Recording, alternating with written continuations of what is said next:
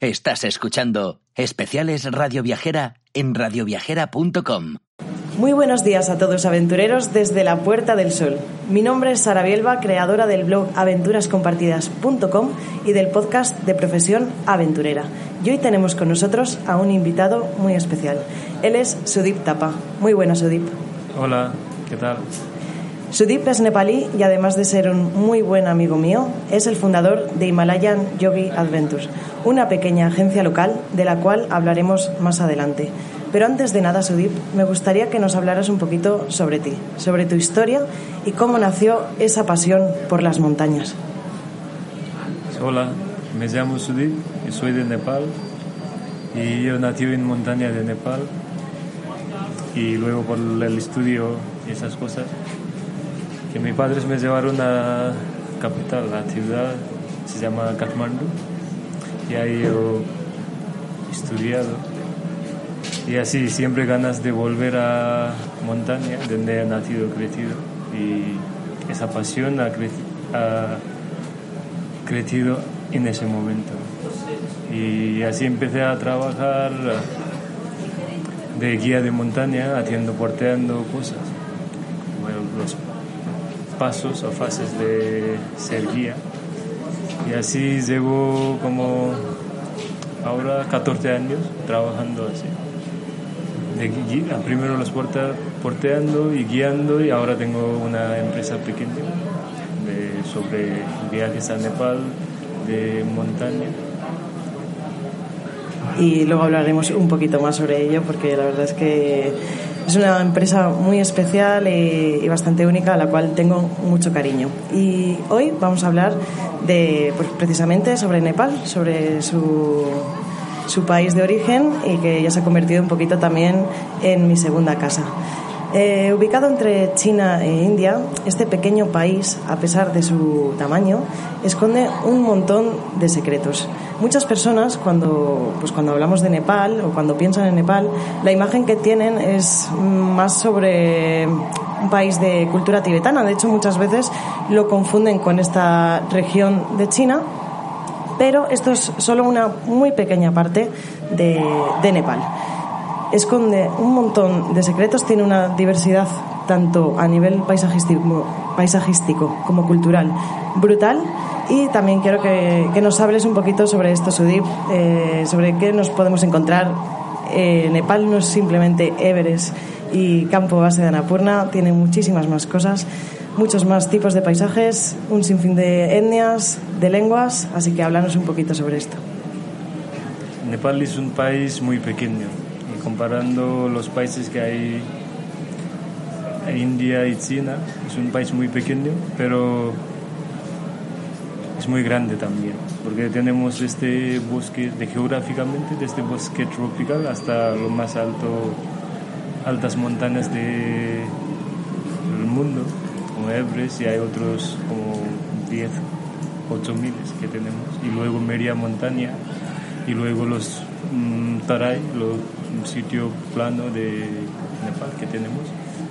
Pues entre este tres diferentes tipos de paisaje, de zona lleno y de media montaña y alta montaña, hay como más de 90 etnias que viven en este país y tienen su cultura, su idioma. Hay más de 120 idiomas y dialectos. Y eso. De hecho, eh,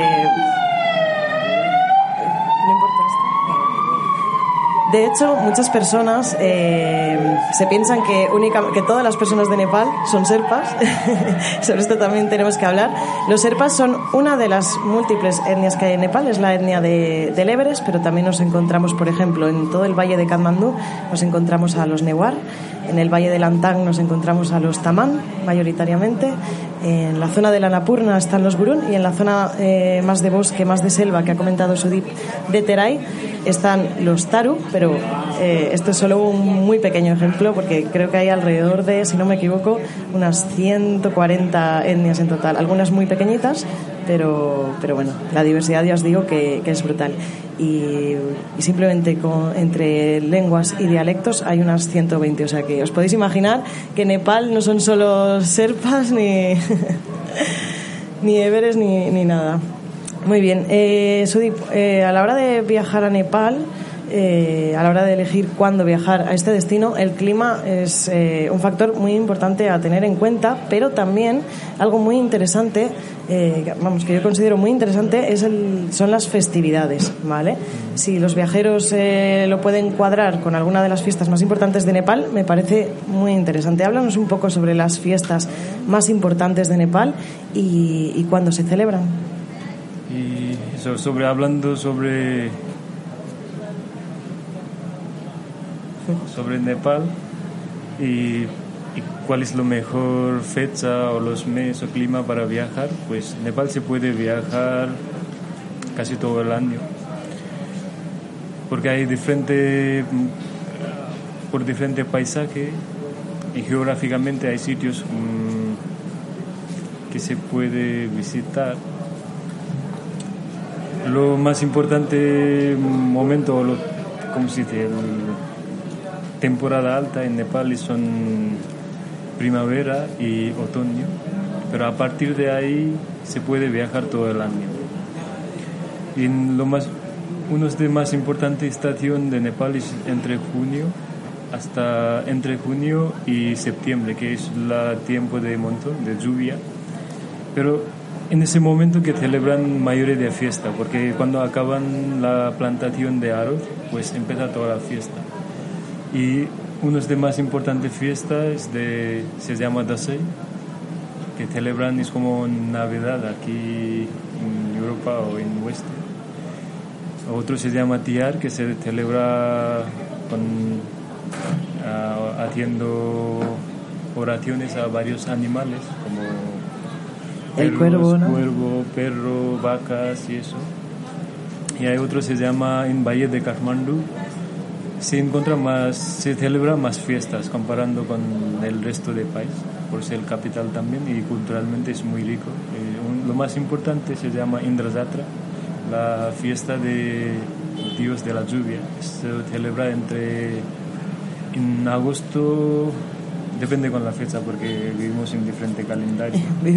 en un año totalmente diferente. De hecho es el 2070, ¿no? 76 estamos. 76, eso es la verdad es que merece mucho la pena. Yo este año he tenido la suerte de, estar en Nepal durante el Tijar que, bueno, hay que decir también que estas fiestas están relacionadas con el hinduismo, porque también, como comentaba antes, que, la, que la gente piensa en Nepal un poco como Tíbet, a pesar de que Nepal es el país de nacimiento de Buda, eh, la religión mayoritaria es el hinduismo. Mucha gente, eso también, cuando llega a Nepal, aterriza en Katmandú y, flipa por eso, que no se espera un, país de cultura hinduista. Entonces, bueno, eh, si podéis hacer coincidir vuestras vacaciones con una de estas festividades, de verdad que merece muchísimo la pena.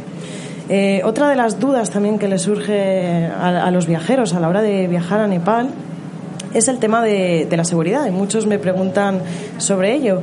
Eh, no tanto por a nivel pues, de, inseguridad de las ciudades y así, porque la verdad es que Nepal es un país súper seguro. Hace no mucho eh, ha pasado una guerra, ¿no? terminó hace 15 años. Hace 10 años, sí. 10 años más o menos hace 10 años que acabó la guerra civil, eh, que duró por 10 años y ahora estamos en paz, que no hay problema. Y de seguridad del país, yo digo, mm, he viajado así varios países, pero lo más seguro me parece, no siendo de ahí, pero es lo más seguro país que hay en Asia o en general.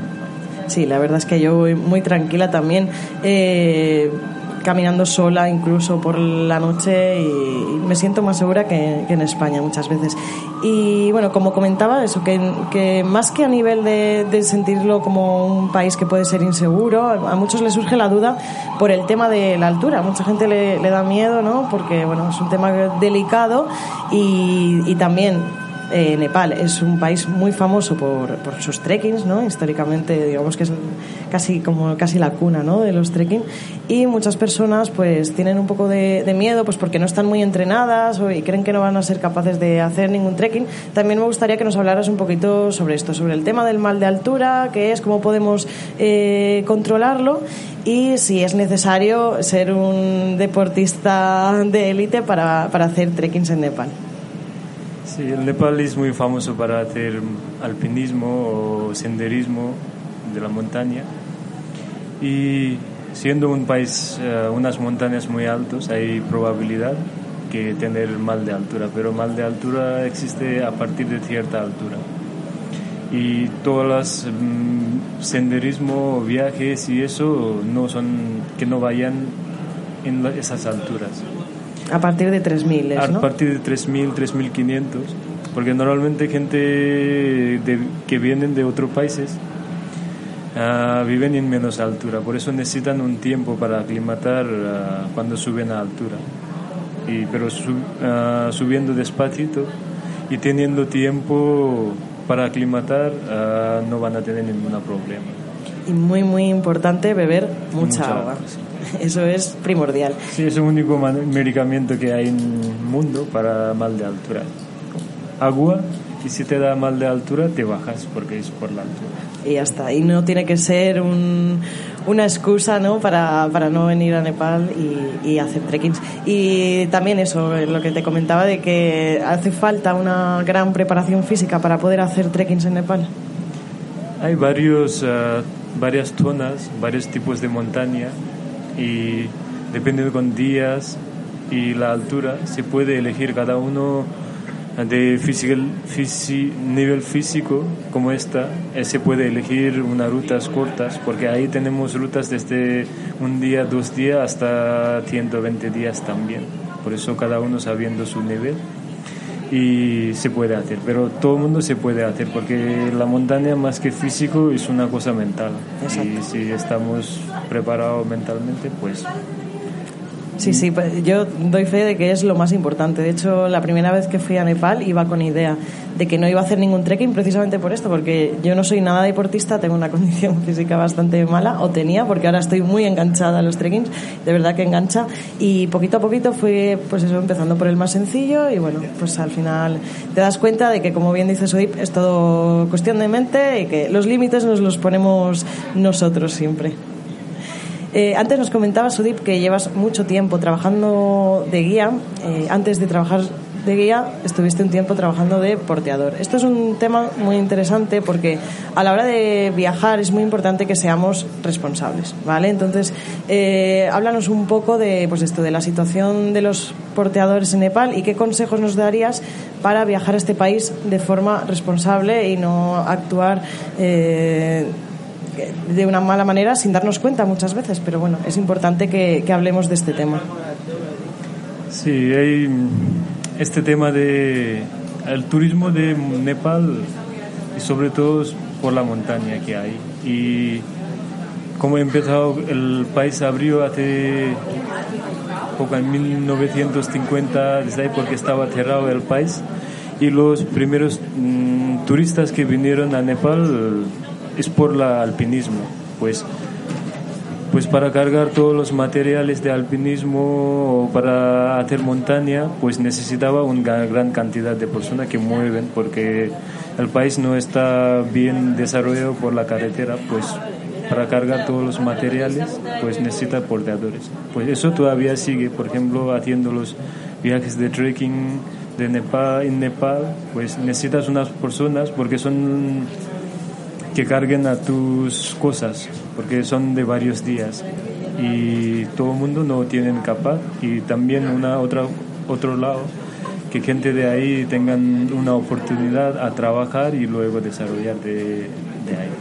Exacto, esto es muy importante que mm, que sepáis que porque contratéis porteadores no quiere decir que estéis haciendo algo malo, ¿vale? Porque eso, no solo porque les da trabajo, sino porque, como dice Sudip, les da la oportunidad de mejorar y de tener acceso a poder ser guía en un futuro, ¿vale? Es un paso previo, casi obligatorio, porque al final eh, muchos de los porteadores no han nacido en la montaña. Nepal, como hemos dicho, no es solo montaña, tiene zonas de llanura y demás, y muchos no son serpas, no son eh, de etnias que vivan en la montaña, sino que son de estas otras latitudes y también ellos tienen que acostumbrarse a la montaña. Lo que sí que es muy, muy importante es que tengamos cuidado eh, a la hora de, bueno, de elegir las agencias, de informarnos bien sobre en qué condiciones trabajan estos trabajadores, que tengan seguro y también ser un poco conscientes, ¿no? De que al final están cargando mucho peso, no son máquinas, ¿vale? Y entonces, pues es que yo he visto gente que empieza a cargar que si el secador de pelo, que si no sé qué, como no lo vas a llevar tú, ¿no? Es como, bueno, ellos, nada, pero ellos, para ellos es fácil, para ellos están acostumbrados y llegan a cargar a veces con 50 kilos incluso, ¿no?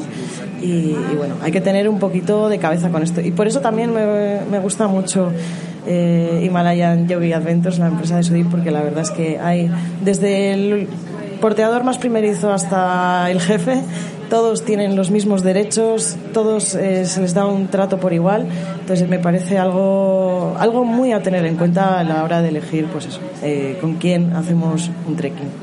Eh, bueno, ya que estoy hablando de Himalayan Yoga Adventures, pues vamos a hablar un poquito de, de, nuestros, bueno, de la empresa y de los proyectos que tenemos en común. Los que no me conozcáis, eh, los que no conozcáis mi proyecto de aventuras compartidas, yo organizo viajes de aventura y expediciones, eh, principalmente en, en, el Himalaya, ¿vale? En Nepal y en el Himalaya indio. Entonces, en la zona de Nepal lo hago en colaboración con Himalayan Yogi Adventures y un poco nuestra filosofía es salirnos de las rutas establecidas. Como he comentado antes, Nepal no es solo Everest y Annapurna, y, bueno, nosotros lo que intentamos buscar un poco es la esencia del país, conocer a la gente local, tener un contacto con, con, personas que no han tenido mucho contacto todavía con el turismo. Me parece que, que, es una manera también de, pues bueno, de dar a conocer más zonas del país y ya os digo que tiene muchísimo potencial y siempre desde un punto de vista responsable, como comentamos intentamos eh, generar el mínimo impacto posible. Por ejemplo, organizamos eh, uno de los viajes que vamos a organizar este año, lo, lo, voy a lanzar así un poco en primicia, que todavía no lo he anunciado. Es un viaje a la zona oeste de Nepal. Eh, a la zona de los chamanes ya prácticamente no prácticamente no bueno no es que no queden chamanes en Nepal pero quizás las zonas que ya están un poco Hay más, más practican los chamanes también es una zona que donde empezó la guerra civil por los, estos pueblos que ahora son de, de chamanes. Y porque ahí no llega, no tienen recursos, pues tienes que salir de país a trabajar en otra zona o, o de campo. Y por eso una manera de, de tener viajes sostenibles pues a ir a zonas que no son, son menos conocidas, no como en Nepal no es solo Everest, que puedes ir a otras zonas también y puedes ver diferente cultura y paisaje y puedes disfrutar eso y en el mismo momento puedes ayudar a desarrollar pueblos, las personas de Exacto, y siempre generando el mínimo impacto, como digo, en tanto en las personas como en, bueno, en el paisaje desde luego, pero no queremos tampoco no queremos tampoco que se masifiquen estas zonas, queremos eh, encontrar el equilibrio, pero como dice Sodip, pues también ayudar ¿no? a, a, estas zonas que están en vías de desarrollo con unas infraestructuras todavía muy limitadas, pues ayudarles un poquito a, pues, a, que, a que no tengan que irse de, de su país, ¿no? Un poco fomentar. Eso sí, que no tienen que montar nuevas cosas para traer atracción a turistas que vengan ahí o construir algo diferente o nuevo o invirtiendo dinero. Que tienen ellos, que comen ellos, cómo viven ellos y compartir eso con ellos. Pues al final eso ayuda más que, que otra forma de que quieren turistas y dar todo a ellos, que, que vivan y comparten las cosas con los Exacto, más que, que dar dinero directamente o no a través de o invertir ¿no? cosas o para turista una hotel o cosas encima por ejemplo puedes vivir en su casa puedes dormir es. puedes comer con su familia no hace falta hace falta un restaurante exacto, esas exacto. ideas es meterte de lleno en lo que es la, la cultura del país en beberte en beberte de ella Este es solo uno de los viajes que hacemos. También vamos a hacer un viaje en Semana Santa al, Alto Mustang, al reino perdido de Mustang. Es uno de los siete antiguos reinos del Himalaya. Es una zona de acceso restringido que hace frontera con el Tíbet y esta es una de las zonas que, os comentaba que tienen que son de cultura puramente tibetana. Va a ser una aventura en tiendas de campaña. Va a ser, va a ser una expedición muy interesante. Luego también vamos a hacer eh, otro viaje para conocer a los honey hunters, a los cazadores de miel salvaje. No sé si alguna vez habéis oído hablar de ellos.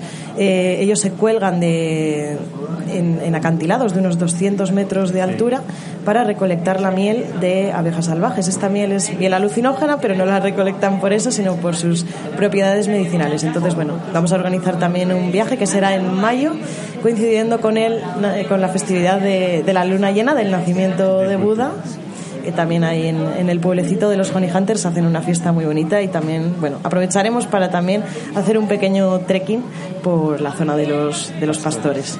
Así que si os interesa podéis contactar o bien con Himalayan Yogi Adventures o, a través de mis redes sociales de Aventuras Compartidas. Y aparte de, bueno, aparte de colaborar con ellos, pues eh, Himalayan Yogi Adventures hace viajes a medida, no solo en Nepal, ¿no? Sí, en Bután organizamos y Tíbet y Himalaya Indio también. Viajes a medida, salidas fijas y viajes especializados. Además de mis viajes de aventura, también organizan viajes de yoga, ¿vale? Para todos aquellos que, que os interese todo este tema del mindfulness y sí, sí con el nombre yo creo que se explica, habla esto no Himalayan Yogi ahora que es muy famoso aquí pero no es el motivo solo de Himalayan Yogi, pero una parte de, de la empresa es como las cosas estas de yoga vienen con, por conciencia, pues viajar con conciencia. Exacto. Así que si, si os interesa, pues bueno, ya sabéis que tenemos tipos de viajes para todos los públicos. Bueno, vamos a ir terminando. Eh, te quiero preguntar ya para, para finalizar, eh, aquellas personas que aún no se decidan a viajar a Nepal, ¿qué les dirías para, para terminar de darles el empujón? ¿Por qué deberían visitar Nepal? ¿Por qué? Pues es un país muy bonito y no solo el, por el paisaje, eh, que tengo muchas personas conocidas o personas que una vez si viajan a Nepal y siempre vuelven a Nepal. primero es por la montaña que viajas y luego te vuelves por sus gentes es el país es así, no te solo vais a ver los monumentos o montañas muy altos del mundo, pero vais a encontrar unas almas tan bonitos que así te conectas con las culturas locales, personas y te llenas de eso y tanto. Y de verdad que engancha. Yo, de hecho, actualmente estoy viviendo, porque no me permiten estar todo el año en, Nepal por tema de visado, pero estoy ahora viviendo entre, entre Nepal y España. La verdad es que me tiene, me tiene enamorada y muchas veces eh, cuando vuelvo a España es cuando me, me, encuentro desubicada. ¿no? He encontrado allí mi lugar. Así que de verdad os animo a todos a, a conocer este maravilloso país que, como bien dice Sudip, eh, se va a Nepal por sus montañas, pero se vuelve enamorada de su gente. Muchísimas gracias, Udip. Ha sido un placer entrevistarte. Muchas gracias. Muchas gracias por concedernos un ratito de tu tiempo. Y nada, lo dicho, nos despedimos. Para cualquier cosa, nos tenéis por las redes sociales. Un muy fuerte abrazo a todos y a disfrutar del día. Chao. Estás escuchando Especiales Radio Viajera en radioviajera.com.